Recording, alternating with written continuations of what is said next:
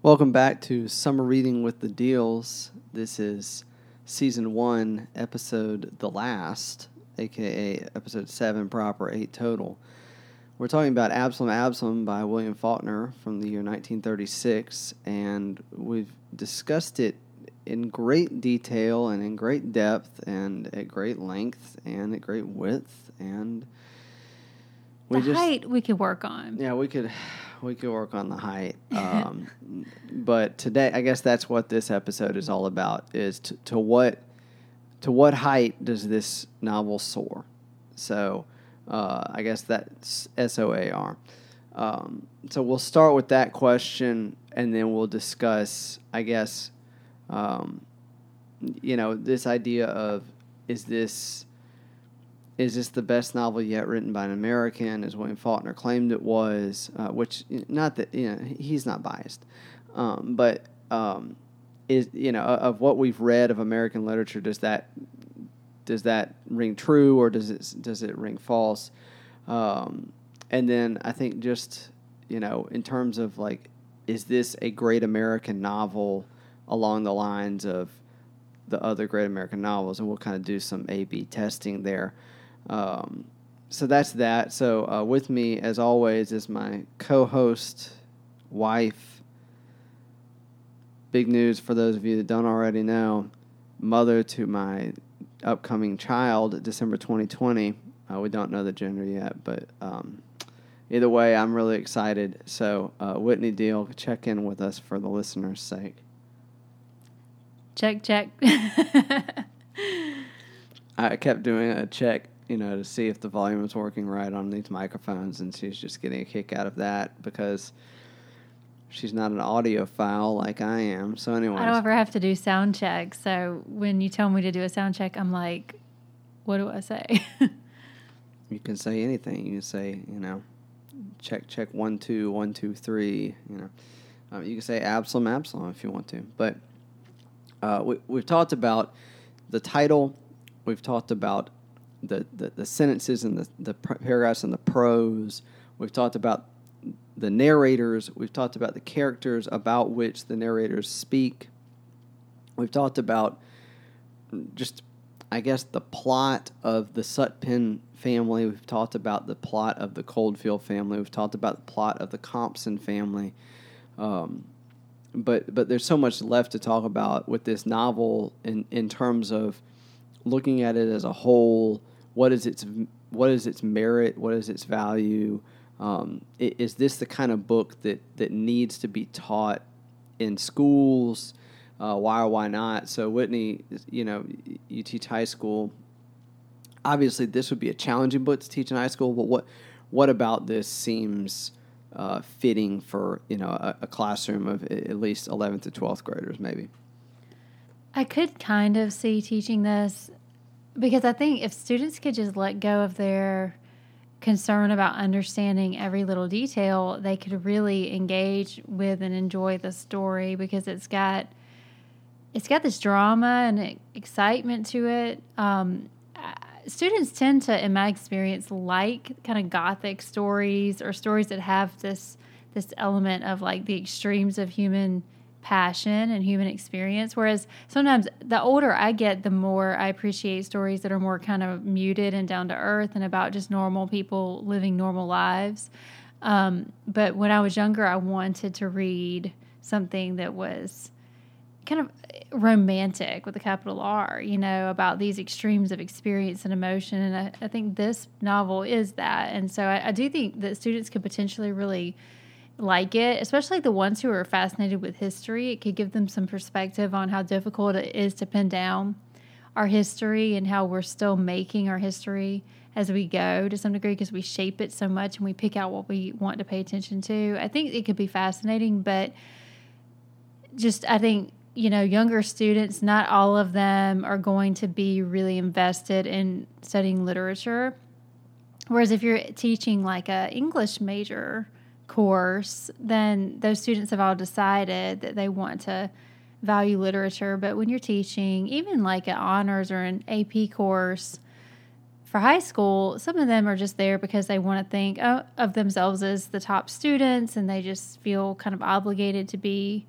in that class. And it's harder to sell those kids sometimes on something that's just stylistically experimental and kind of deliberately opaque because they just think, why does this writer hate me? Why does this why is this writer making my life harder unnecessarily? Why can't I get a perfect score on this? Yeah, why don't I understand it the first time? The same way they get frustrated when they don't understand a math concept and you know when it has to take a while to sink in and you have to keep working with it. And maybe it takes two or three weeks for you to really like master the concept. It just feels frustrating. Um, and some students i found are uncomfortable with ambiguity. And literature is just rife with ambiguity and then this more than some other things. So. And i think all you know all your points are, are valid and, and very prescient. Um, I think especially the idea of, like you said at the beginning of, uh, you know, kind of introducing your your answer to my question. This idea of students want to know all the details of something and be able to like get them all right on quizzes and tests, and you know that that's how they learn uh, how to read. That's how they learn how to write. That's how they learn how to study history. Uh, because I think that that people just have to develop the ability to think abstractly, to think um, you know, about complex things in a complex way. And so that's partly why I think so much of reading comprehension is taught at the lower Bloom's lower order mm-hmm. taxonomy skills um, because you actually have to develop those skills first before you can really develop synthesis and judgment and analysis. As a teacher, it's really hard to evaluate it's much harder to evaluate whether they're understanding, comprehending literature on the higher levels. It takes much more time. Like, yeah. I've really moved away from giving these very objective assessments on literature because I started realizing why am I testing and quizzing on things that don't even matter to me? Like, I don't care if you do remember that he was wearing a blue jacket or something that's just like incredibly objective. And the more complex the literary work, the less there tends to be to cling to in terms of plot. And the things that i mean you know that are just like super objective. And the things that are that you could cling to are the things that they could just like scan a spark notes and then come in and have the answer. Right. So i would rather have students come in and write about something that's kind of conceptual and interesting or just like complicated in in the chapter they were supposed to have read. But then i've got to read those and engage them and give feedback. It True. takes a really long time. So it's a trade off. It's hard to figure out how to manage it. And obviously, the investment of time is limited to how much time you can actually invest in your students and and I think that some English teachers, you know, invest in an inordinate amount of time in their students, and you and I are both among that rank. And, and then there's some English teachers that don't because they treat the, the, the discipline more like a math class. You know, math class you know, I guess the math teachers can invest as much time as they want to in teaching someone how to do the concept if they don't get it.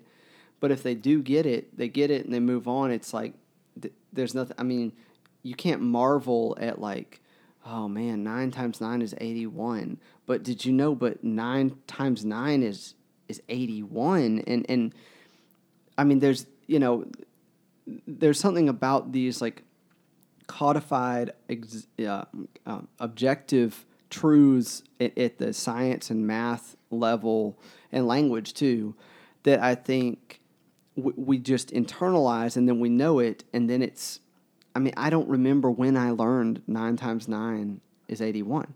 And you can stop and marvel at the beautiful order and predictability of that, right? Like what a comfort that there are certain things you can cling to in the world that are yeah. that way. Um, and some writers give you the illusion that life is that orderly too, you know, because the True. the plot ties up in an orderly way. Or like I think of an Alexander Pope, you know, someone who writes in a way that's so fluid and graceful and and calm in tone and seems like he has the whole world figured out and he can give you the illusion while you're reading that the whole world is figure outable. Mm.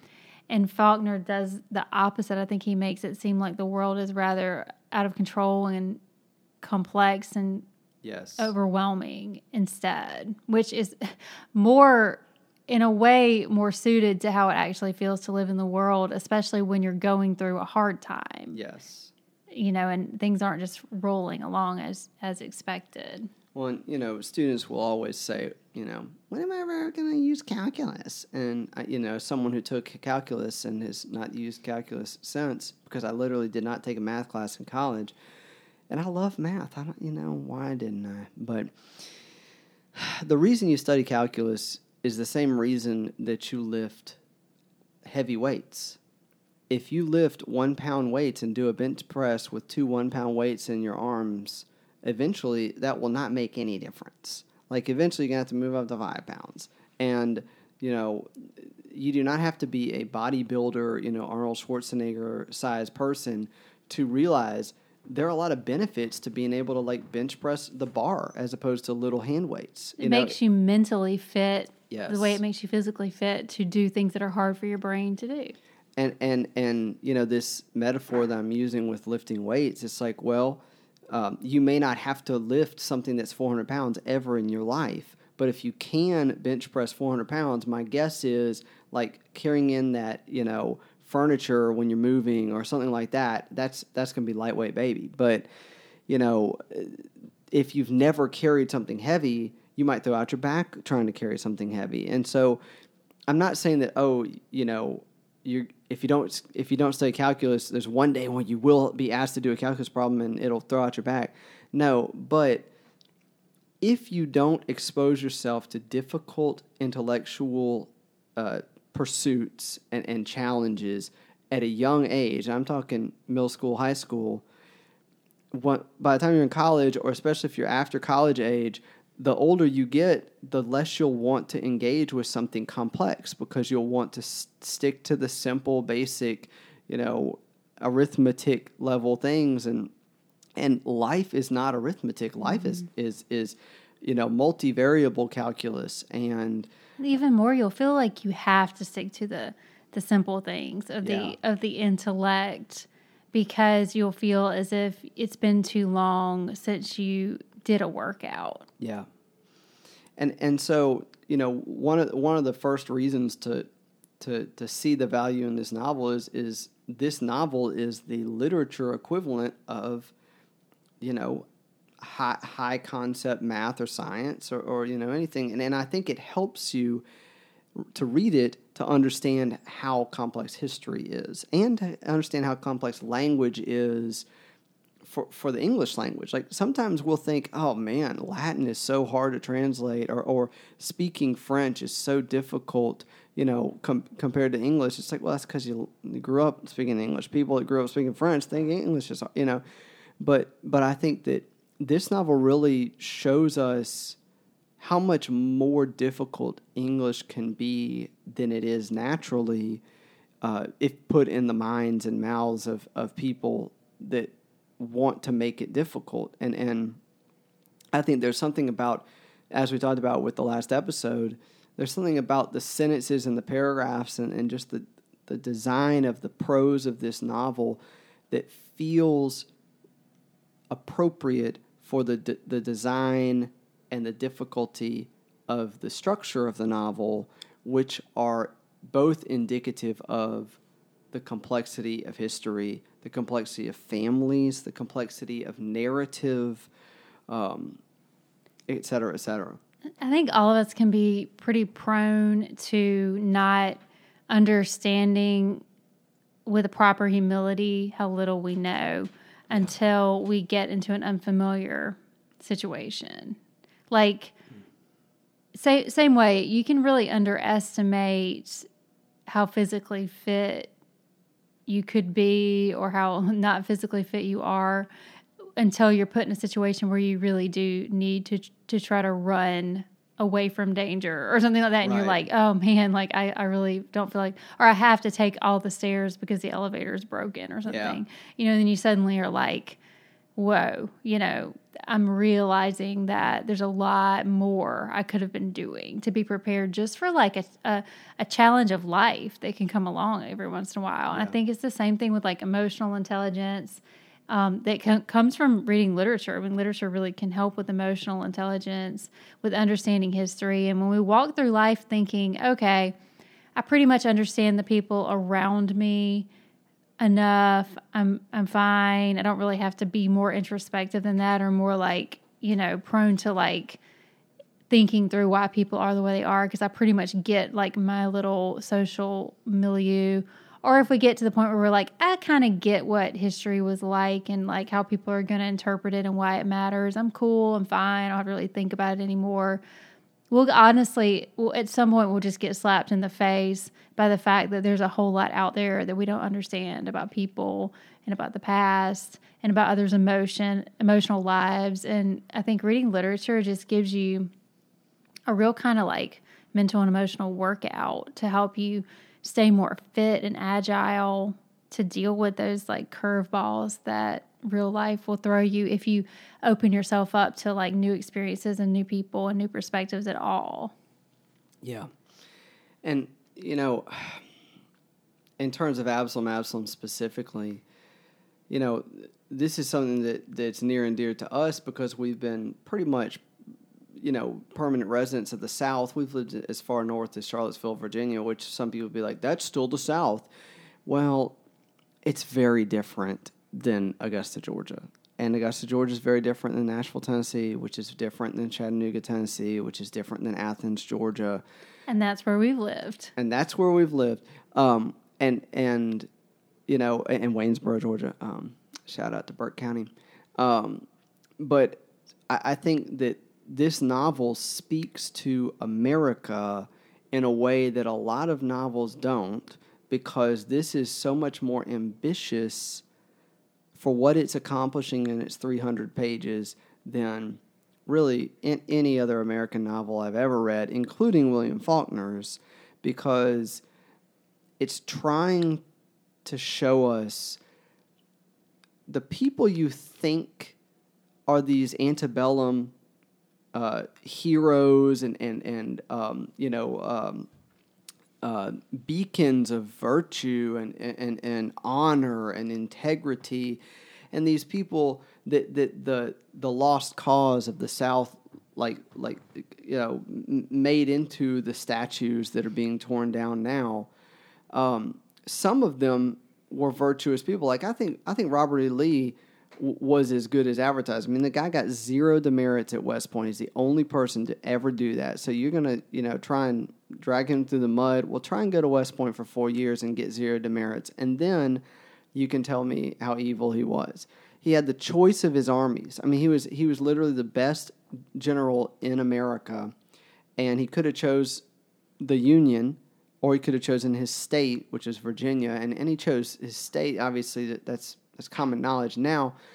But uh, just think about like he, he could have chosen a, a different side. It's like it wasn't uh, he he didn't have one path. He had two paths, and he chose a path. And sometimes it's just difficult to empathize. I mean, I think that's exactly why we're talking about you know reading literature, engaging with history, is to try to develop empathy instead of hate and mm. dismissiveness for other human beings, yeah. you know, but this is a man who maybe he did overemphasize loyalty to his home place. Yeah. You know, and I think that's just very common. Um, he had to decide between is my home place like my, my state, like here where I grew up, or is it like the whole United States? Yeah. Where I've like enlisted in the military, you know, and he, he had to choose between those things and in his mind it wasn't necessarily just about choosing between like slaveholding and not slaveholding it was about choosing between like your neighbors and your family and stuff yeah. and then these other people yeah. like this other institution that also meant a lot to you so it's like just having some empathy for that and not just demonizing like right. we see rosa demonizing thomas Sutpen right. but then you also see like a lot of correctives to that demonization without making him into some sort of like angel figure. True. It just it's just to say it's more it's more complicated than that when you're dealing with human beings. I read this really fascinating statement. I'm just going to throw it in really quickly Yeah, yeah. before we move on. I read this really fascinating statement um, that was in relation to um, Benito Cereno by Herman Melville, which was something that influenced Faulkner. And it's kind of an allegory about America and slavery and the Civil War in and of itself. It's really interesting. But um, it talks about miscegenation, which is, of course, so important in Absalom Absalom. Right. And it says that Benito Cereno provides substantial evidence that good and evil, generosity and viciousness make all men miscegenated, make everyone and everything gray. And it is saying that essentially it's revealing that all human beings are more important than they're a mixture of races. All human beings are a mixture of good and evil. All of them. They're not Yeah. purely one or the other. And if we can remember that about people from history, it's just Yeah. a very important corrective to like simplistic, inaccurate thinking. Yeah. Well, and, and uh, you know, it, it's it's just part of being a young person to not understand the weight of your own sin, the weight of your own evil. Um, and and you know, you look at the baby boomers. You know, like don't trust anyone over thirty. Well, they're all set. You know, sixty to eighty now.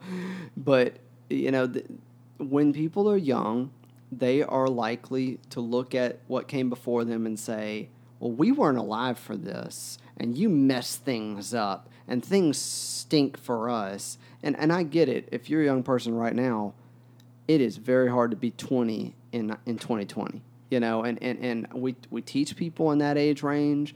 I, you know i think whitney and i both have a huge heart for high school and college age kids because we see how valuable it was for the people that had a heart for us when we were that age. And it wasn't necessarily our parents you know it's like it, to some maybe to some extent it was our parents but but it was it was you know mentors and and teachers and and you know people at the churches that we went to or maybe even coworkers that that inv- invested in us and and encouraged us. And and I think you know we are partly who we are right now because of those people choosing to invest in us. And and you know that's that's the thing about being young is you can either you know kind of stop your intellectual growth at 15 16 17 18 and then try and just scream at the world until your lungs collapse and, and I kid you not, there are people my age, 37, that are still screaming at the world right now. I know someone that's in her 50s that screams at the world.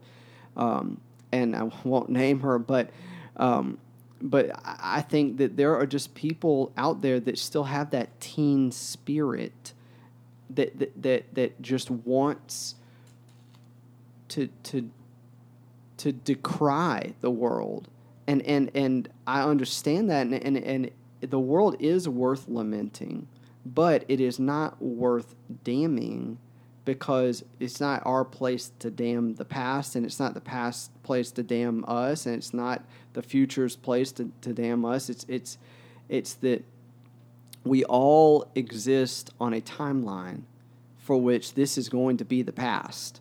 No matter what point 500 years from now will be the past one day. And you know that sense of this novel is about the past but it's also about the past that never ends um, and i think that that's you know that's a, a mindset that can be a prison just as we see with quentin it can also be something um, that uh, you know with with Rosa, I would say it enlivens her. I would say that that the past never dying is what keeps her alive, whereas it's what ultimately I think kills Quentin. And and I've said this already several times, but I think this novel is Faulkner.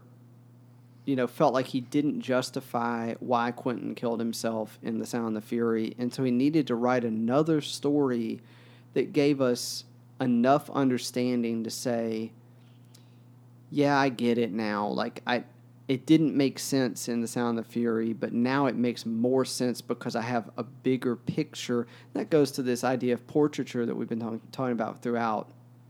We get a big uh, multifaceted portrait of Quentin in this novel, and I think that that's one of the strengths of this novel is Faulkner didn't just leave his character, you know, drown in, in the Charles River in, in uh, The Sound of Fury. He brought him back. Obviously, he this is set previous to that, but he brought him back because there was more of his story to tell. And I think that that's just it about history. That's why we're going to keep thinking about, you know, whether it be the Civil War, whether it be World War II, whether it be the the um, the Revolutionary time, whether it be the Civil Rights era. You know, we, we have these kinetic times in history, and then we have these placid times in history. And I think we had a placid time, and we didn't know it.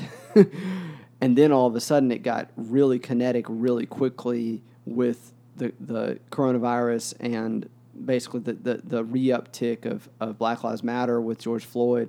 And so you know, right now the world feels very dynamic, but also very chaotic. And you know, this this novel is about the chaos that comes from, you know, one man's actions. Like, you know, Thomas Sutpen it, it, it is the one who who causes ripples even you know a hundred years after he's born.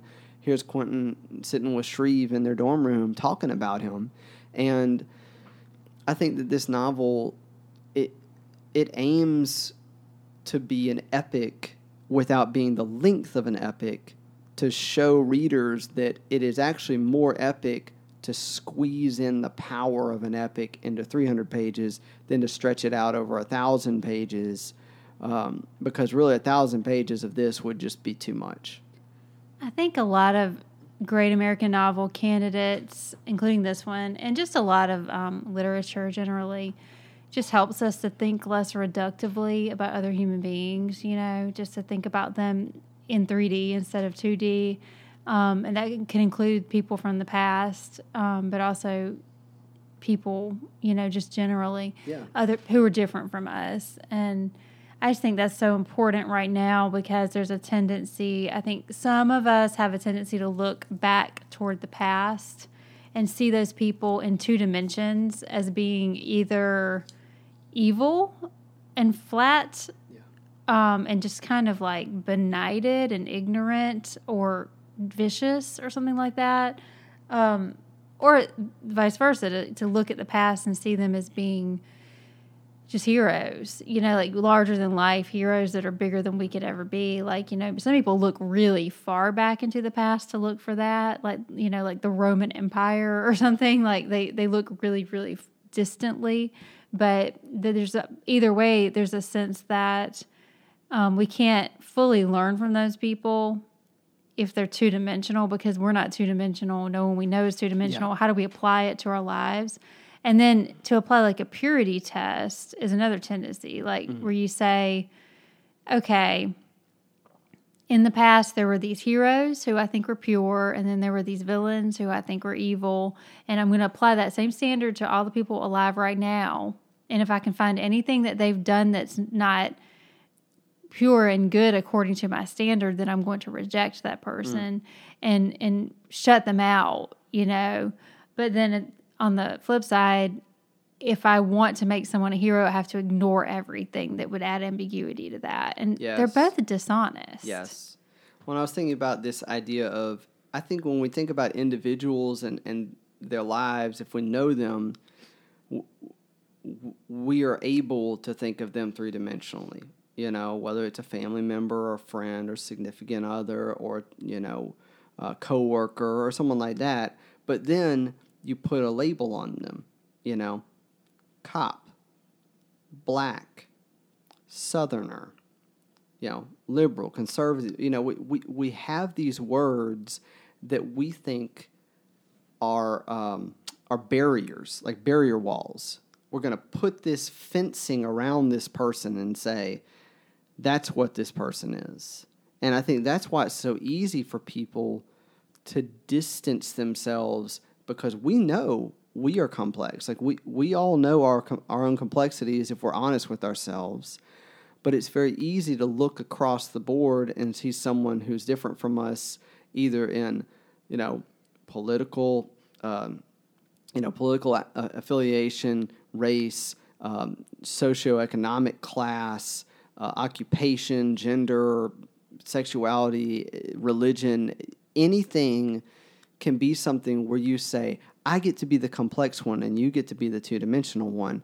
And the reality is, everyone is a three dimensional complex person, whether they're a little baby in the womb or whether they're 100 years old. And that's because God gives us our dignity. And in this novel, there's this element of it's almost like Thomas Sutpen wants to deny that dignity because he wants he thinks he can get something purer than that, something that's like like a um like a two dimensional uh, you know avatar to to protect him from any you know uh, attacks from the side or the back.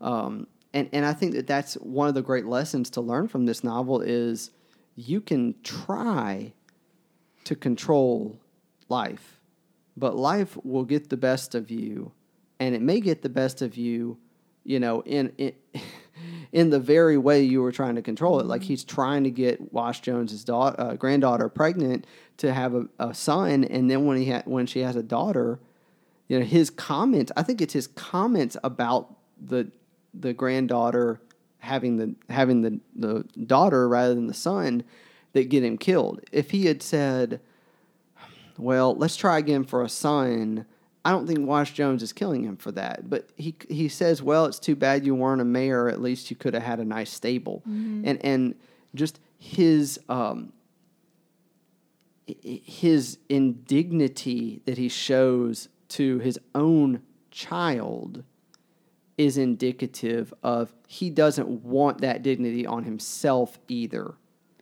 Yeah, and he um, tr- treats Wash as if he is a two dimensional caricature who could never be different from how he's seen him be. Like it's like Wash has always jumped up and run to do whatever I've told him to do, right? He's always yeah. seemed subservient to me. How could he ever oppose me or take offense at anything I say? He's like a little puppy dog. Mm-hmm. Well, that's just not true. And when you try to think I can have a design to life and I understand how everyone else will react, it's bound to become your Achilles heel because people are too complicated and unpredictable. Like you and I living in the same house together, Adam, you know, are constantly like bumping into each other's complexity because we'll react in a way that the other wasn't expecting or one of us will just be for for some reason that has nothing to do with the other will be anxious or frustrated or something. And then we'll kind of let some of it out. And then the other person will be hurt, will be confused. Like we hurt each other, we confuse each other. And we've put a lot of time into trying to understand each other. So I think that's yeah. just part and parcel of how complicated each human being is.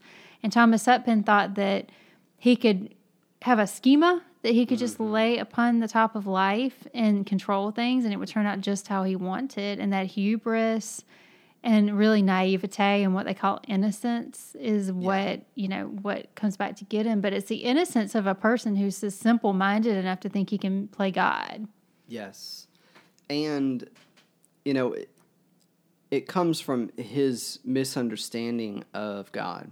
I think he thinks of god as some sort of greek god like you know, very, very, I guess, carnally driven. Like all the Greek gods are very human seeming, you know, and he thinks, oh well, that's you know, that's I'm gonna I'm gonna just you know take what I want the way Zeus does, um, or I'm gonna overthrow the the um, the Titans, you know, the way that Zeus does, and and it's interesting that we're thinking about that because this this novel does have a lot of like Attic elements to it. It's very Hellenistic to throw in yet another Greek uh, affiliated term. But I think that's part of what Faulkner does. He he tries to infuse his stories with an ancient, in some ways timeless uh, or universal element that that he thinks makes it seem more real because if it was just a novel about the Civil War and had no connection to, um, you know, the the David story in the Bible, Absalom, Absalom comes from David in Second Samuel, and so I think if he had if he had understood the God of the Bible more, he might maybe he would have been more humble, or maybe he still would have been really proud and, and, and wanted to, you know, be the God of his own world, but he would have understood what that means more. And I think that the more you the more you know God, the more you realize that no one no one is like God. No one can be God. No no one has I mean, if you can make the sun shine for one second, then by all means be God. But I'm pretty sure no one in history ever has, ever will be able to do that. And so, you know, till you can, I'm going to stick with the God that makes it shine. But I think that Sutpen, you know, Whitney was talking about this idea of complex people and living with complex people. I think he doesn't allow people to be complex because he he's so determined to this juvenile um, you know vision that he had ever since he's 13 he has said i will not be sent to the back door again and it's not just that he wants to take retaliation against the man whose slave sent him to the back door. It's that he wants i think he wants to take retaliation on the entire system. Now some theories as we've discussed say that Sutpen wants to take retaliation by um, bringing the the the the, the, um, the errand boys, so to speak, straight in the front door, and and not only letting them in, but letting them be family, and that was his aim with Charles Bond was, oh, this this guy that I wouldn't know from Adam shows up at my family's house and needs a place to stay, and and wants to marry my daughter. And i'm like come on in. You're you know you, are marrying into the royal family. Uh, only thing is it's his real son. And so there's a really a no-win situation with charles bond. And i think that jim bond as we've discussed in some of the other episodes is in some ways the the fulfillment of that um, that welcoming in but but you could just as easily say that he wanted to destroy the the plantation excuse me the plantation south by um, overpowering people like Sutpen's hundred miles. It's it's it's absurd. It's it's it's kind of laughable, except it's believable because this, the antebellum South was was, you know, it, it was it was um, domesticated by the brutal and by the the the the, the soldiers of chance. Um, and that's what Sutpen is, and, and Faulkner's really trying to dispel this myth of this British gentility coming from you know um, you know uh, like riding horses on their property in you know Devonshire or wherever, and, and coming over to America and just doing the same thing in, in the southern states. And of course, that's not at all the truth because, number one, if you were landed gentry in England, you would never come to America. Why? Why would you do that? Like, it's like saying, you know, oh, well, if you're, you know, I don't know, someone really wealthy in America right now, you would like move to the rainforest. Like, you couldn't live in the rainforest like you do here. It'd take your whole life to get it even close, and then you'd be, you know, 4,000 miles away from everybody you know.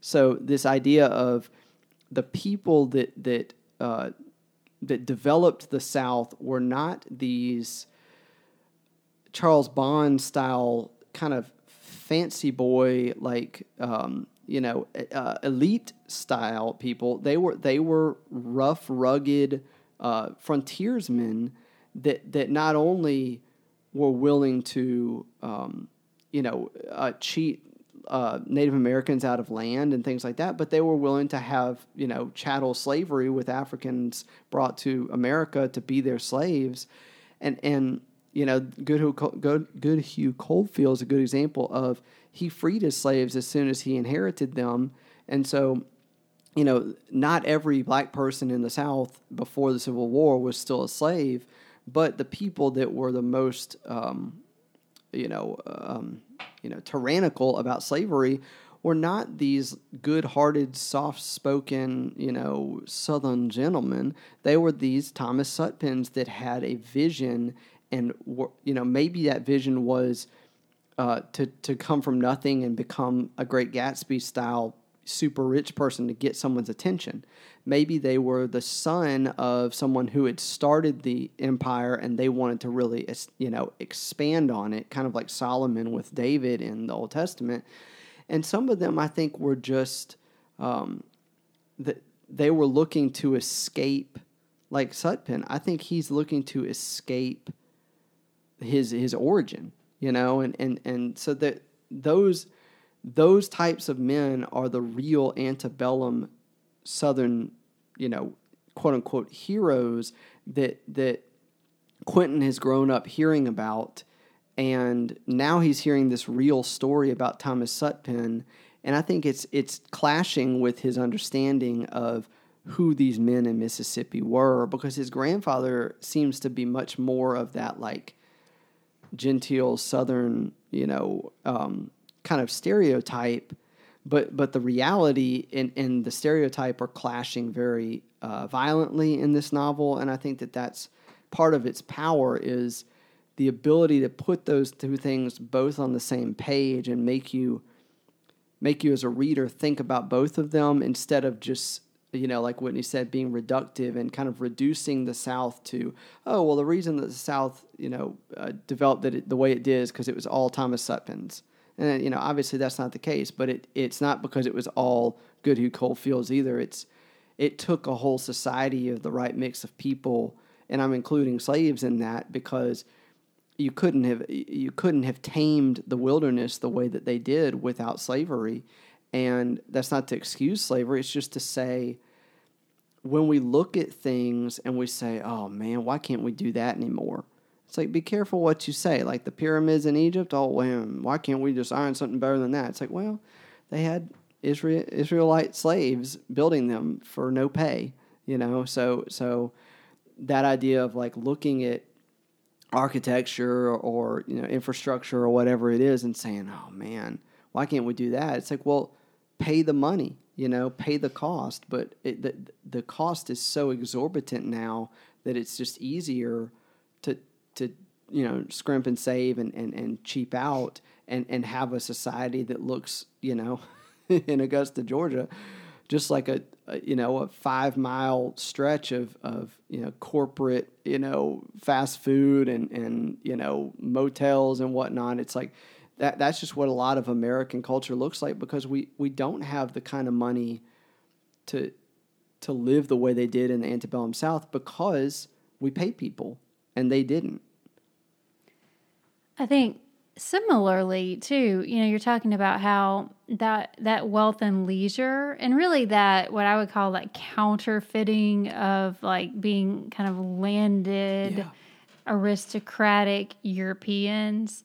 That that counterfeit was created on the on the backs of like having people who would work for you for free and and who you owned. Yeah. I think similarly though, um, if you're going to have a sense that you are elite and that you are at the top of the food pyramid in a competitive system, you have to have someone to look down on. And yes. really kind of like a series of people to look down on like in subtle gradations. I mean, mm. that's how the class system worked yeah. in, you know, old Europe. And I think that's how the class system that was set up in the antebellum South worked as well, and having right. these like underclasses. And yeah. it was it was kind of hard to tell who was where on the social pyramid. Like it seemed like race was an easy way to tell that was like right on the surface. But as Thomas Sutpen realized, he was living in worse material conditions than the slaves who worked on plantations. Yeah. And so he felt like there was something that was unfair or off or like his sense of self was like shaken because he yeah. he was shook because he realized that like oh my gosh I'm white but like I'm not privileged I yeah. guess like you know we've talked a lot about that in our culture right now but that th- there's like a sort of a, an epiphany in this book where Thomas Sutpen realizes that he's white but he's not privileged by his whiteness in terms of like how he lives like he's so poor um, and he gets to be like rejected by you know a black man. And so I, I, I say all that to say that like i really think that a lot of novels that are kind of quintessential American novels are grappling with this concept of how do I climb the ladder and who do I have to like prove is beneath me in order to do it. There's just this competitiveness yes. at the heart of something about American society, I think. And this novel grapples with that. Even something like Huck Finn, you know, yeah. is kind of like you've got this element of Huck kind of his American dream might look different. Like I think he rather than looking for like massive power through money, he's looking for something more like freedom. Yeah. And like ease and, and kind of leisure almost, but like freedom especially. Um, I think those things are in conflict and in tension in America, I think, to some degree, in terms yeah. of what is the American dream. Is it like like freedom and kind of independence, right. or is it power and money? Right. But either way, you know, there's this idea of grappling with like who who am I and who do I affiliate with and who am I better than? And Huck is really like trying to grapple with like, well, my whole life I've been told I'm better than black people. Yeah. But here I am having that question for me every day by right. being by getting to know more and more and more about the complexity of this black man in yeah. front of me. And I even think like say Scarlet Letter. Here's another kind of contender for like a great American novel. Yeah. You know, you're looking back at Puritans who we can just really tend to see as like I feel like there, there's a third aspect of the American dream to a degree. It's like freedom and independence, but to be like spiritually superior to the rest yeah. of the world. And taking these like cardboard cutout Puritans and showing this dynamism and complexity and ambiguity in them, showing that they're human beings and yeah. not just black and white, like pilgrim figures.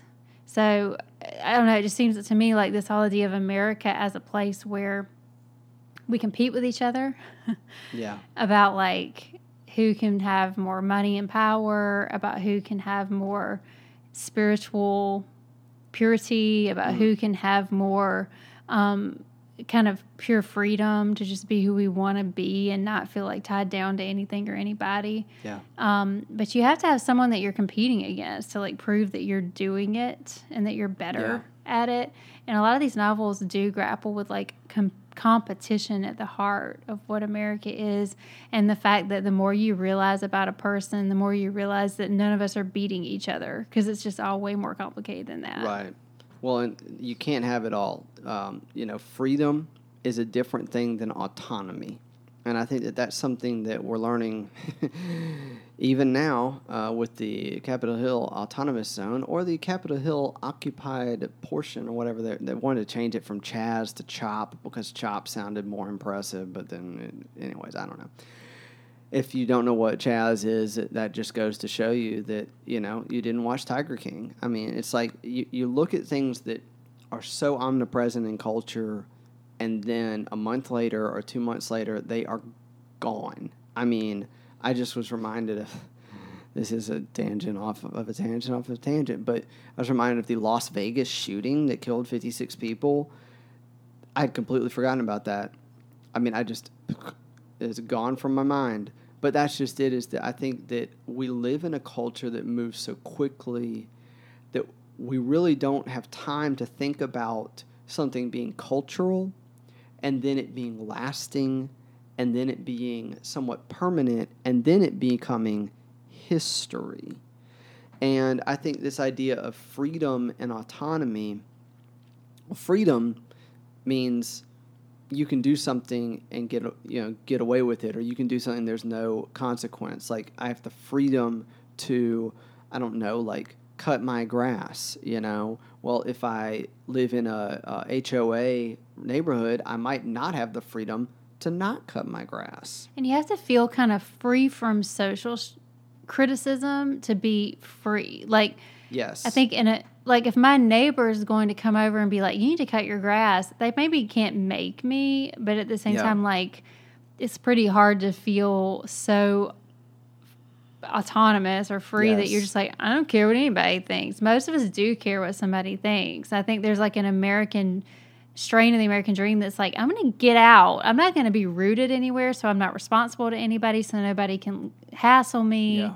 and I'm not going to have to do what anybody says. Like that Janis Joplin lyric, freedom's just another word for nothing left to lose. Yeah. Like there's something to that, right? You cut off all your roots and your ties, and you're just like, I'm free now. It's lonely, but some people would prefer that.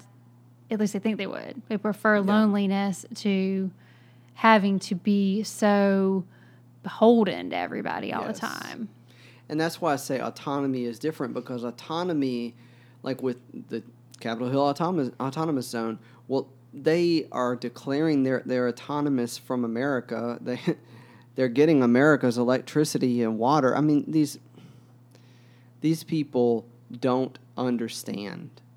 They don't understand. Like, they think they're being autonomous, meaning they have a separate government system but that's just it is autonomy implies that you have to make decisions that affect anyone under your autonomy. So if it's just you you're not really free. Because if i let my grass grow too long i don't have an hoa telling me i have to cut it. I have to be autonomous enough to say I need to actually cut my grass, like so that it doesn't look like no one lives here, so that no one comes and squats here and you know lives here thinking that we don't live here, and so that there's a difference between freedom being, you know, the, the absence of repercussions or or punishments or whatever versus autonomy meaning you have the you have the ability to institute those repercussions or, or punishments either on yourself or those under whom you are governing. And of course, Thomas Sutpen, I think, is a great example of someone trying to be autonomous. And, you know, we talked about this in uh, take one of this episode. We talked about these different things that make this seem like a great American novel. And I, th- I think it is a great American novel, but um, you know, the Great American Novel, for example, should talk about um, the immigrant experience to some extent because America's a nation of immigrants. Every person that's here that's not Native American, you know, came here from a different land. Like I'm Scotch, German, whatever else beyond that. Um, but I, you know, my family's been in America since. I mean, you know, my mom has ancestors that are, da- you know, she's a daughter of the American Revolution. So it's like I, I'm, I'm codified American but not as much as someone that's Native American.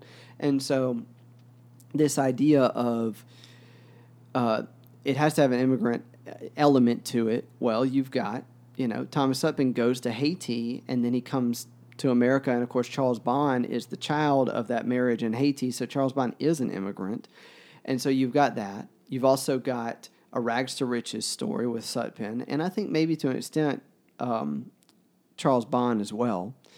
You've also got a family story that, that the Great American Novel has to have some element of family, and even The Great Gatsby, which a lot of people would say, "Wait, that's a family novel." Well, yeah, Tom, uh, not not Tom, Nick and Daisy are cousins, right?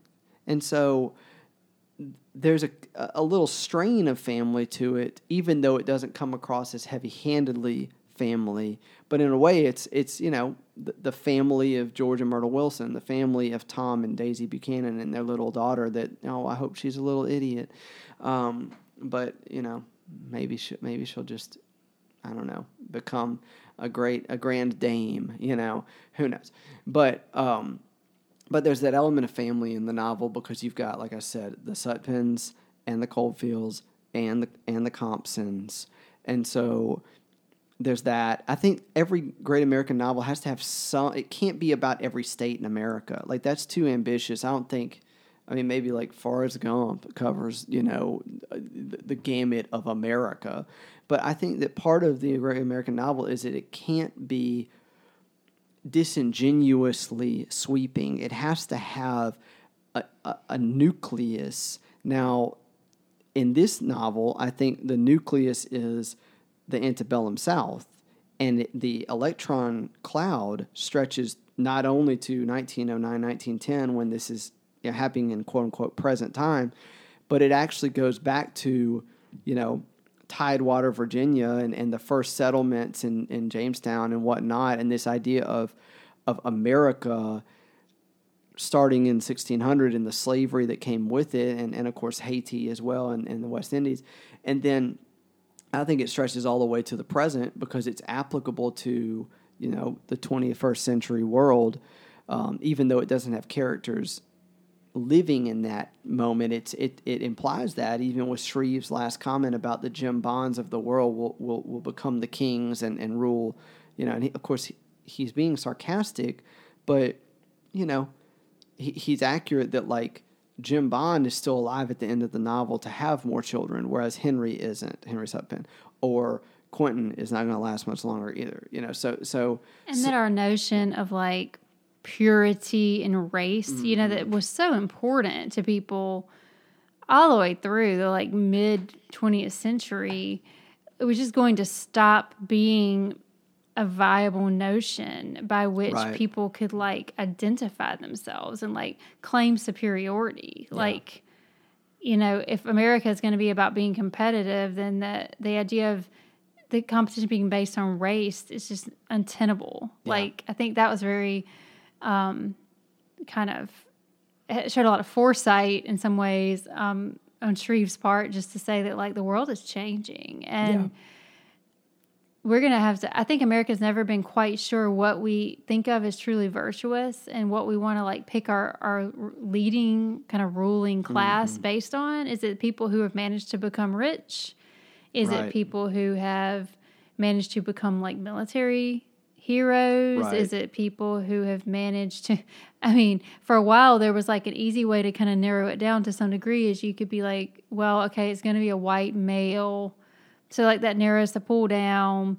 and then it's going to be someone who's educated, or it's going to be you know we had like right. some ways of narrowing it down, but I think that that is kind of confusing for us as Americans because you see like a Jay Gatsby figure who manages to make all the money and have all the sh- shrewdness, yeah. you know, in order to to do that. But he's still never going to be accepted into the upper echelons of the elite. He's never going to be respectable you know, there's just a barrier to True. entry. But the barrier to entry is not spelled out in America as explicitly as it is right. most other places that are, you know, kind of like that we might be like emulating culturally. And so yeah. I think it's just very confusing. And all these great American novels like tend to be hashing that out to some degree. Like who who are going to be the the leaders, the people we follow, the people we respect, the people we yeah. you know, how do you get there? And there's just like a constant tension even today. Right. You know, what what is it that actually like raises someone to the national consciousness and makes them a person worthy of respect? And how can we agree on it? And yeah. we are not agreeing on it at the moment. Well, and who who is a par- the paragon of America? And and and ultimately that's a, that's an that's an, an unanswerable question because w- we are not a country, we're a continent. I think the sooner people think of America as a continent with states that are united the same way that like Europe is the EU right now, the sooner we think of ourselves that way, like, do you know who the leader of the EU is right now? Because I sure don't. And it's impossible to say who's a quintessential European. Right. It's like right. Europe is way too diverse and complex for that. And if we could just say, well, so is America. And and and I think that you know we're we're you know Europe's been around for over two thousand years. That they've got a head start on us, and I think that we will eventually find that regionalism is more productive than globalism. And I'm not trying to use that in a like you know very heavy-handed way, but the idea that America is somehow going to have one uh, homogenous culture and one. I mean, you know, if if we had one homogenous culture, there would not be a Black Lives Matter movement because that that would be implied in the culture, right? And so that's part of what we're contending with in this very day and age is why don't black people in America feel like their lives matter enough? And it's because it's not because they don't matter at all. They do matter, and you know, every every person of color has family that cares about them. They have some sort of friend structure or or significant other or something. uh, that cares about them. And if they don't have any of those people, there are literally strangers wanting to hand them food and give them a bed to sleep. And, you know, to say that my life doesn't matter is just a lie. But, you know, Quentin gets to the point where he's like, my life doesn't matter. I've got to kill. You know, it's like he doesn't see life mattering outside of these things that matter too much to him. And I think that you know we're all guilty of that as individuals and i think you know in, in america that what you might call the marginalized people uh, are the people outside of the lines you know the inside the lines are the ones that are you know kind of following the american dream and and and um, and receiving the, the the the fruits of the harvest of the american dream and um, you know, I, I, think that the American dream has enough fruits to go around. You know, um, there are some people that don't spread their fruit around because they want to hold, you know, hoard it up for themselves. Um, and, and I think Thomas Sutpen is one of those people. It's like he, he wanted Sutpen's hundred to be his kingdom. And um, I think there's just something about that's just something we're to have to just face the facts about America is like we all want to be kings. We all want to be autonomous kings that have our own free, you know, autonomous zones where can't, you know, nobody can tell you anything, or to quote Kanye, can't tell me nothing. Um, and and that's you know, I think that there's there's a lot of power in that that thought process that says no one gets to govern me except for me and yet you're governed by the laws of nature. You're governed to some extent by God. You know, you can be more governed by Him if you choose to be, but uh, to some extent, no one is autonomous. And, uh, you know, to quote Bob Dylan, got to serve somebody. And the sooner we learn that lesson, I think the sooner we stop trying to tame 100 square miles and and set up a lineage and set up you know set up a dynasty and have a design and, and it's going to be perfect there just isn't room in the world for perfection like you've heard, you've heard that phrase perfect perfect is the enemy of good um, and, and i think that there's a lot of truth in that because the more you try to control the more of your energy you're you're investing into that thing and if it fails you don't have the energy to invest in anything else. And Sutpen, you know, bless his heart, he did have the energy to try and start the next lineage because Henry had already killed Bon. Uh, but you know, Rosa won't have you know won't won't have premarital sex with him, and he's like, well, you know, if we have a boy, I'll marry you. And I mean, you know, he just doesn't have any concept of how offensive that is. He's basically like, let me rape you, and if if it's a boy, then we can call it consensual. And I, I, will tell you what, I'll do my part. I'll put a ring on it, and you know, you can be queen of Sutpen's hundred. He thinks that being powerful implies he's all powerful, mm-hmm. and that everyone's just going to sort of bow to his whims and be yeah. pliable to him. And he's like surprised or shaken when they're not pliable. Yeah. And like you know what you were saying about being global and like the kind of just how untenable it is to like live globally. I think living globally has been so glorified yes. ever since. I mean, especially since the internet, the advent of the right. internet. It's like, oh my gosh, like look, we can just have a window into the whole world. It's beautiful. It's beautiful. But there's just something that's too overwhelming. The way I think trying to like kind of absorb everything about the past of uh, of you know the place where you live is overwhelming to Quentin, but there's something overwhelming about trying to like take on and take responsibility for or improve or bear the burden of the whole world. We've yeah. talked about that before, but like our own community, like wherever whatever city or town you live in, and even smaller than that, like whatever workplace you work in or whatever like school you or your kids are affiliated with or whatever neighborhood you live in has problems and suffering and injustice and beauty yeah. and good things it, that's enough to occupy you for your whole entire life right. and to serve that as a worthy goal. And like, if I'm always paying attention to what's happening in other parts of the United States, like,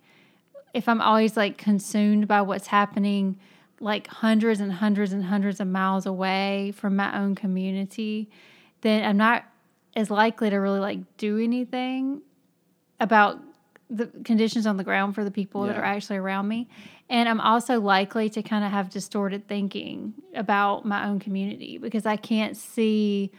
I'm like, we must have exactly the same set of problems here as I'm seeing these other people deal with across the country. And so, like, I'm just mad. Whereas I think sometimes you get out and get out in your own neighborhood and you see that some things are better where you live than they are other places, and some things are worse, and it's just right. a specific situation. Um, I just really think, I mean, this is only kind of tangentially related to Absalom. Absalom, it is a little maybe because I just think that like someone like Quentin lets himself get too overwhelmed by like everybody's input and problems and like holding everyone to this like high standard where he wants them to have like good motives and be kind of like pure and pure hearted and above reproach, and it just like crushes him. And sometimes we do the same thing. It's like I think there's a tendency right now in our culture for people to say like everybody in the world is corrupt and I can't stand it anymore, and it's just yeah crushing me. Whereas like oftentimes if you can get out and talk to someone in your real life you realize that they're not totally corrupt or totally good they're just a complex human and right. there's some like something you can really do in having a conversation one on one with someone. Yeah. Well, I think that that's that's what this whole novel is. It's one on one conversations. It's Rosa talking to Quentin. It's Shreve and Quentin talking to each other. It's Jason Compson talking to Quentin in the past and Quentin kind of remembering it. Um, it's Jason writing the, the letter to Quentin. And, and of course, it's within those conversations, you've got um, Charles and Henry talking to one another. You've got uh, Thomas Sutpen talking to Quentin's grandfather. You've got, I mean, you know, et cetera, et cetera, et cetera. There are all of these conversations going on, um, and that's just part of the limitation of being a human being. Is we don't have that many ways to communicate. We can communicate through body language. We can communicate through verbal language we can communicate through um, music and art and, and, and creative things. Um, you know, there there are different ways to convey how you feel to another person, but it all has to start with honesty.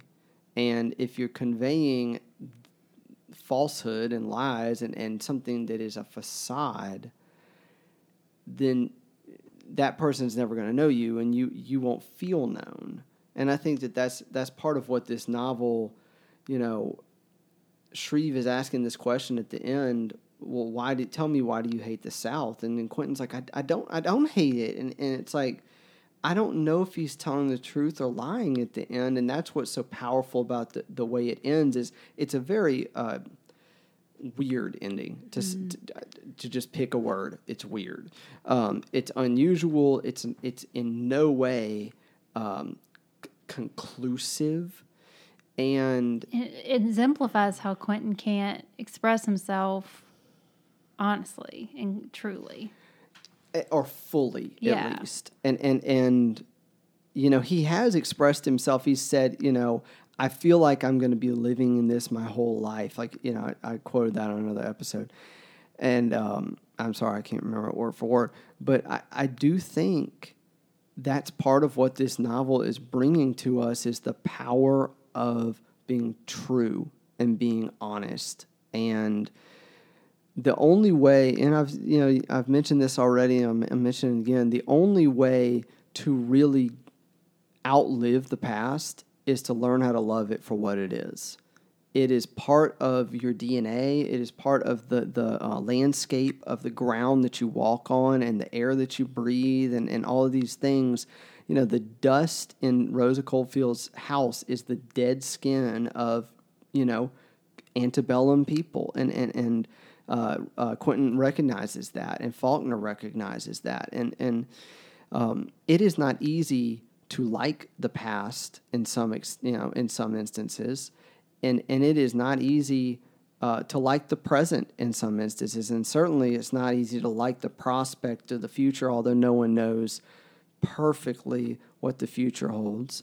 Um, but I, I think that that's something powerful about this novel is it's really marrying these things together because it is most productive as a human being to understand the present is on the scale from past to future. And it is not unique. It is not um, autonomous. I'll use that word. Uh, the present is not autonomous. And I, I think the sooner especially young people learn that um, the sooner they'll just be better at understanding. Like, is isn't it sad to think if you're 20 that you're just as hateful of older people as, you know, people 30 years ago, people 60 years ago? Like, you're not better at loving as a generation than your grandparents' generation or their grandparents' generation. Now, granted, the people that they hated might have been different. They might have looked different, had different skin color, or different, you know, age or, or, or you know, gender or whatever. But ultimately, we are not getting any better at loving because I think, you know, this novel is, is kind of hitting the nail on the head. We just can't get over this desire to to conquer and to and and to to to escape. Uh, and and you know y- you can escape the past by living in the present. You know, I mean, you can escape what happened last week. Like I haven't thought about the riots in Minneapolis for the last couple days because I've been more focused on like what's been happening the last couple days in the news. But that's just a good example of that's the recent past. That's not even you know, like I said, that's that's still cultural. That's not even history yet. That's that's that's still in the cultural consciousness and it's, it doesn't feel remote enough to be history yet and and yet it feels very remote compared to what's happening even this weekend. Um, and i think that that's you know that's what absalom absalom gives to literature that a lot of literature doesn't grapple with is this concept of the power of the past. And um, you know, Stephen Dedalus says history is a nightmare from which I'm trying to awake, and I think it's in Ulysses, but um, it's from one of James Joyce's works because Stephen Dedalus said it. But I, I think that this novel is not, it's not necessarily drawing the same metaphor. I think it's saying history is is is a, is an ocean, and it's great to swim in it, and it's great to fish in it, and it's great to you know, look at the wildlife in it, et cetera, et cetera, but you can't live in the ocean. I mean, okay, maybe if you like have a boat that's got everything you ever need, but you can't live in the ocean forever, right? Even then, you're not living in the ocean; you're living in a boat, and so that I think that that's what's so powerful about this, and I think that's why Quentin drowns himself. I think it's it's intentional that he drowns himself because he feels like he is drowning in the history of his of, of his world, you know, Jefferson, Mississippi, Yoknapatawpha County. Um, and, you can't walk forward. Yeah. Until you're on the land, like there's no future yeah. you see for yourself because you're just getting like tossed around by things that already happened. Otherwise, yeah. and Shreve is doing that. Uh, I love that meme of someone's like reaching out from the water, they're about to drown, and then someone else's hands come in, and you think they're going to grab them, and they just give them a high five. and that's how it feels. Shreve is like high fiving Quentin about like, man, the South is so messed up, isn't it wild and crazy? I'm to go back to my normal life now, and Quentin can't. And you know, this novel is it's just it's got so many of these elements. And and another element that I was to mention about you know like great American novels, it has veterans in it. You know, it's it's it's about the American War. It's about you know, the Civil War. Like it's it's the only war that only took place on American soil besides well, I guess the American Revolution isn't taking place on American soil because it's not America until we win. And so it's taking place on American soil, but it's also taking place in a foreign country. It's it's got this international vibe because the Confederacy is a separate country while the war is going on, and so it's got this it's got this element of um, cosmopolitan, like you know, going to different states. Like they go to Virginia and they go, you know, that they're fighting in different states across the South and the you know the lower part of the Northeast.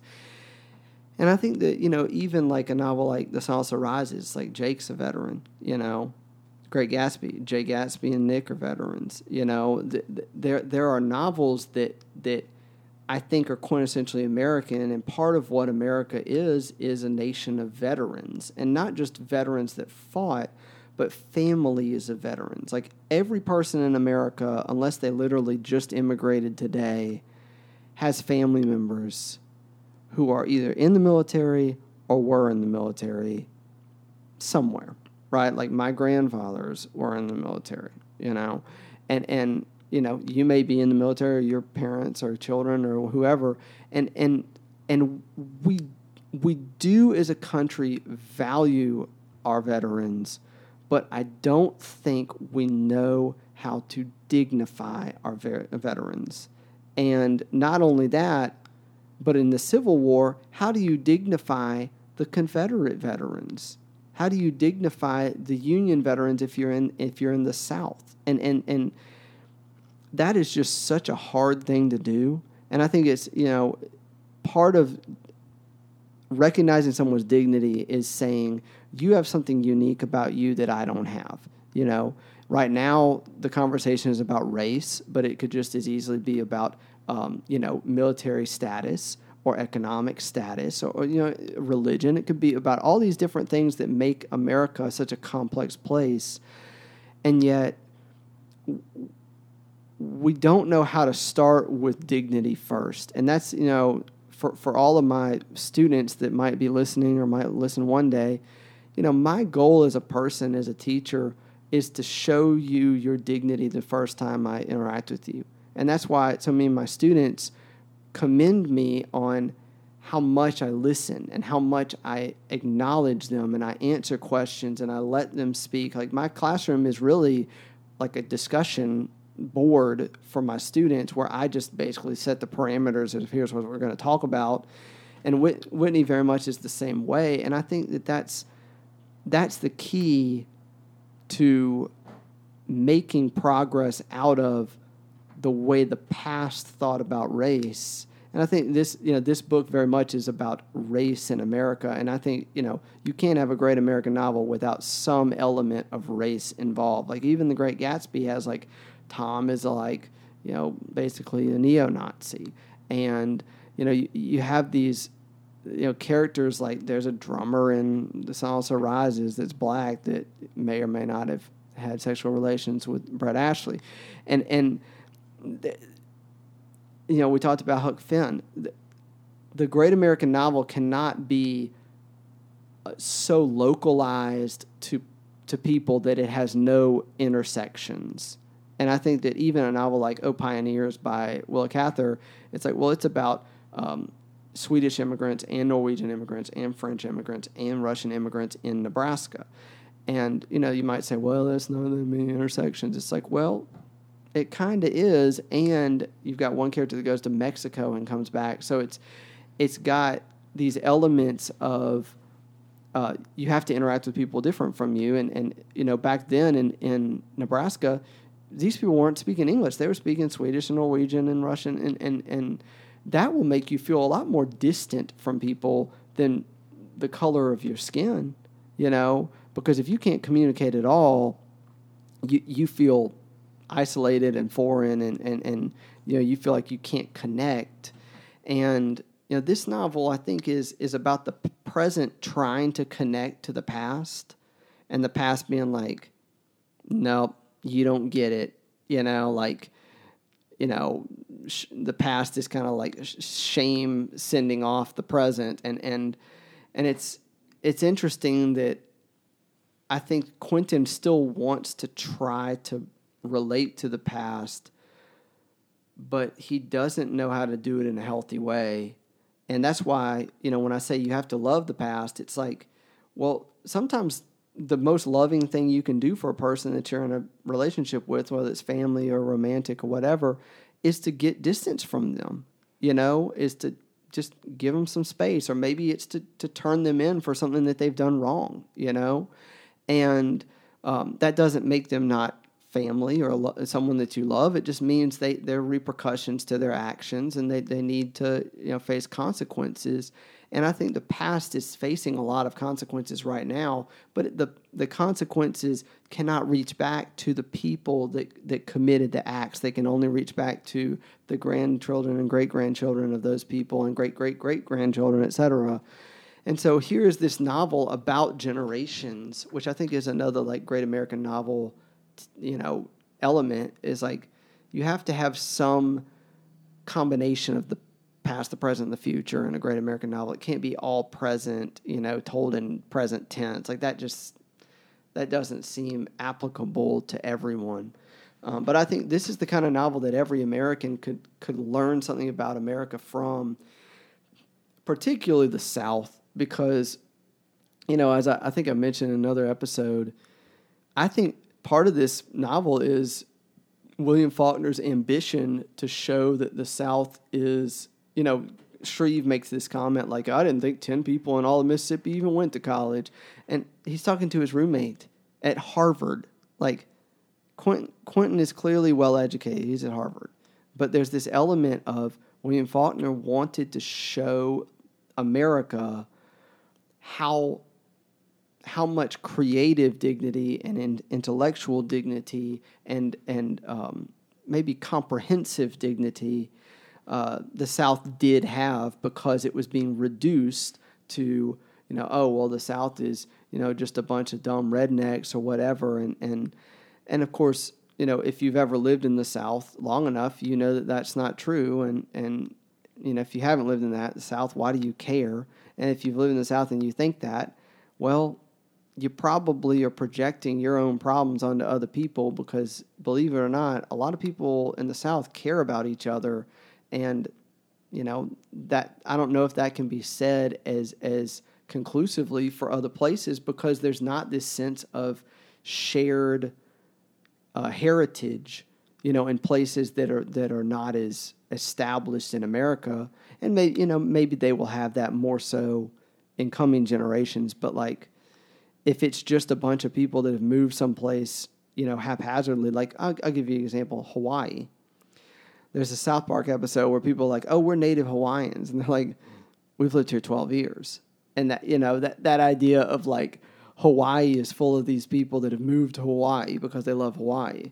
And I, I've been Hawaii. I like Hawaii a lot. But, but that sense of there's a difference between native Hawaiians and people that just think of themselves as like lifelong Hawaiians because they've lived there most of their adult life.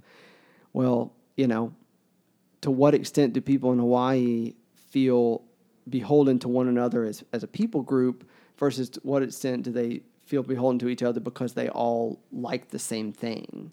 Well, it takes time to put down roots in a yeah. place. And um, I think it's just wise to be humble about how well we really understand a place that we don't actually have deep roots in and right. it's also wise to just not not be too judgmental in general you know of, of a place yeah. that like just understanding that like it takes a lifetime to begin to understand a, a community and begin to understand another person yeah. really really fully you keep learning and sometimes there's just a tendency to be really dismissive and say, yeah.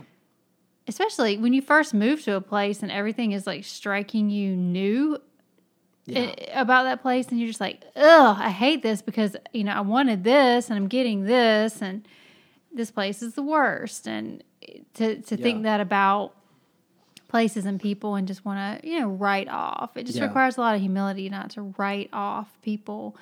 Um, as if you've already mastered them and you get them and you yeah. get to just sort of like like conquer them like you said and then just like throw them out as rubbish. To to not do that about people from the past or the present or from any particular like type of place. Yeah.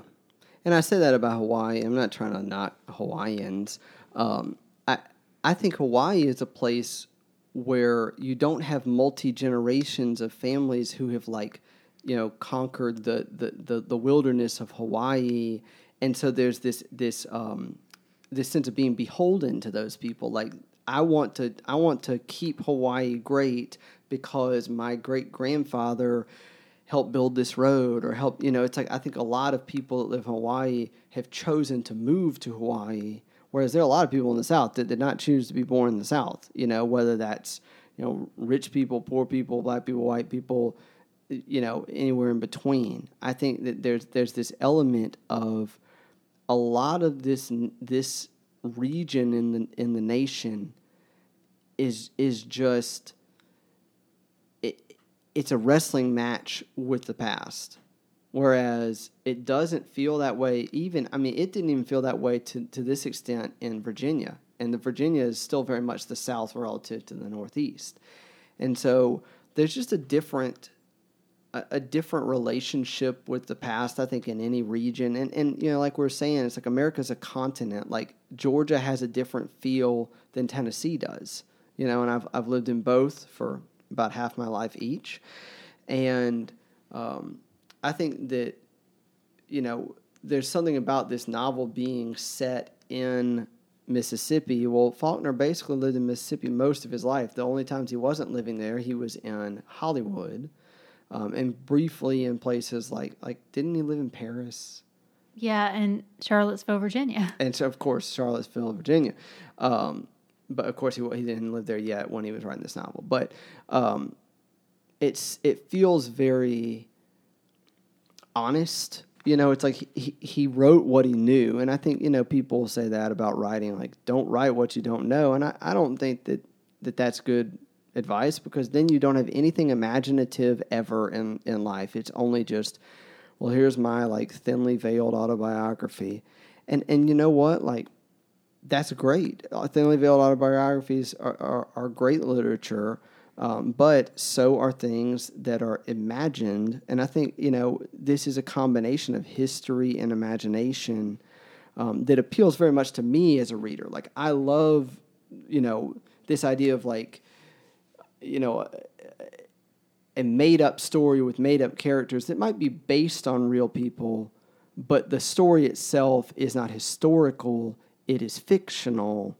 But the era is historical and the places are historical and i really like that that dynamic between art and reality because it helps me as a reader or a viewer or a listener or whatever it is what t- whatever type of art it is it helps me to understand myself better to not just feel like i'm i'm just you know a, you know an, an era in history that's just like dates and, and figures and, and here are the significant points and here's why they were significant.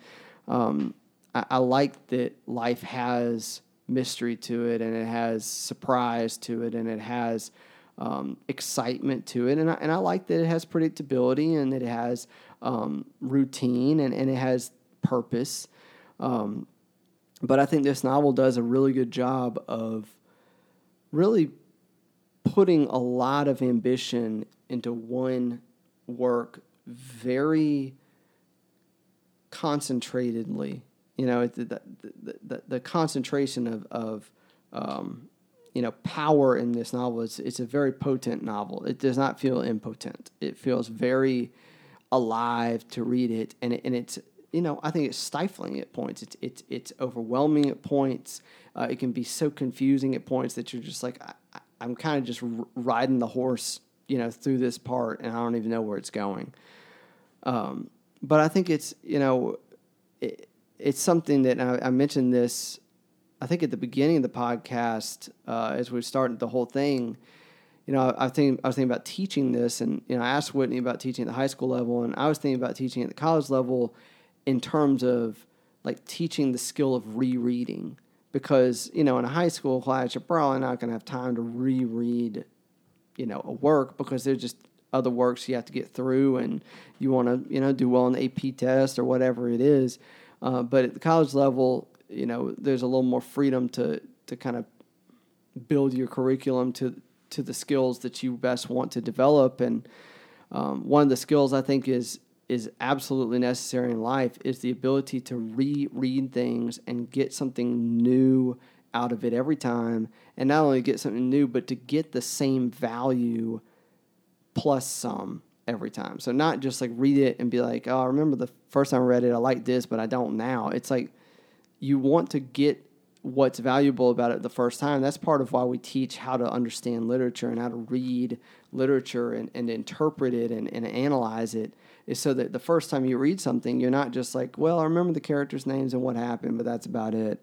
Like, we want as teachers for our students to be able to be articulate about themes or symbols or the depths of characters or you know, um, the design or the prose, you know, all these different components that make it literature instead of just a story, you know, fiction. It's like there's a reason that there's a fiction section and a literature section at McKay's, is because some things are not designed to be, you know, high fashion. Like some things are just like, you know what, we just took a piece of cloth and cut a hole in it and let's call it a shirt and call it a day.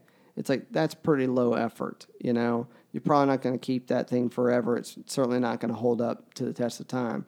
But if you get something that's really expertly made and you know quality products and and and, and um, materials, and it's made by someone that's a master creator, a master um, you know tailor, well then you have something that you could la- you know not only last your lifetime but you could actually give to your child and that you know, that could be a family heirloom. And so you know this idea of history is an heirloom in this novel you know because Thomas Sutpen he still has his land like Sutpen's hundred still exists but he has to doesn't he lose a lot of it? Like eventually he has to either sell it or they just confiscate it. Um, so it's almost like what he has at the end when he dies is, you know, Charles Saint Etienne Valerie Bond, his grandson, and Judith is still alive, and Henry's out there somewhere, and and and um and uh, Clytie, and and then, you know, he has this this house, the dark house, but the land it was his once, but it won't be his. You know, when he dies, it, it's not his anymore, and yet it's still called Sutpen's Hundred. So there are these these contradictions of you can't take it with you, and yet you know the name lives on, and and you know he, he's haunted uh, Rosa Coldfield for forty three years, and so there's this this power dynamic of the past and the present in this novel that's just I think it's really fascinating and and I think it's just a really you know it's a rich novel that you know that's why we did a podcast on it. Like it was worth talking nine episodes or whatever eight episodes about, and we probably could talk about it for eight more episodes if we wanted to, because there's just so much to talk about with it. And I think Faulkner really just poured his heart and soul into it as a story because he wanted to dignify the South. And I think you know to the degree that he could, he did, and yet it shows the limits. It's like it's still you know there are a lot of n words in this in this novel. Like it's you know it, it's a violent novel. It's it's a novel that, about someone that wants to commit incest. It's it's got all these like warts and ugliness and, and scars and all these different things, and yet it feels it it feels real. Like it feels like the South is a real place with real people and even though Jason Compson says, "Oh well, people were simpler and more, you know, bigger. They seemed bigger because they seemed simpler." Um, I think that you know, attending a close eye to the past doesn't reduce it. It just helps us with our vision. It's like the, the closer we, we examine it, the more we lose the kind of myth of it and, and the kind of epic sweepingness of it, and the more we see the humanity of it. And that's you know, that's what everybody wants in every era is to be seen as a human being. And, you know, the South was not perfect at that then. I don't think it's perfect at that now, but it's something that every generation can get better at if they don't write off the generations before that improved it.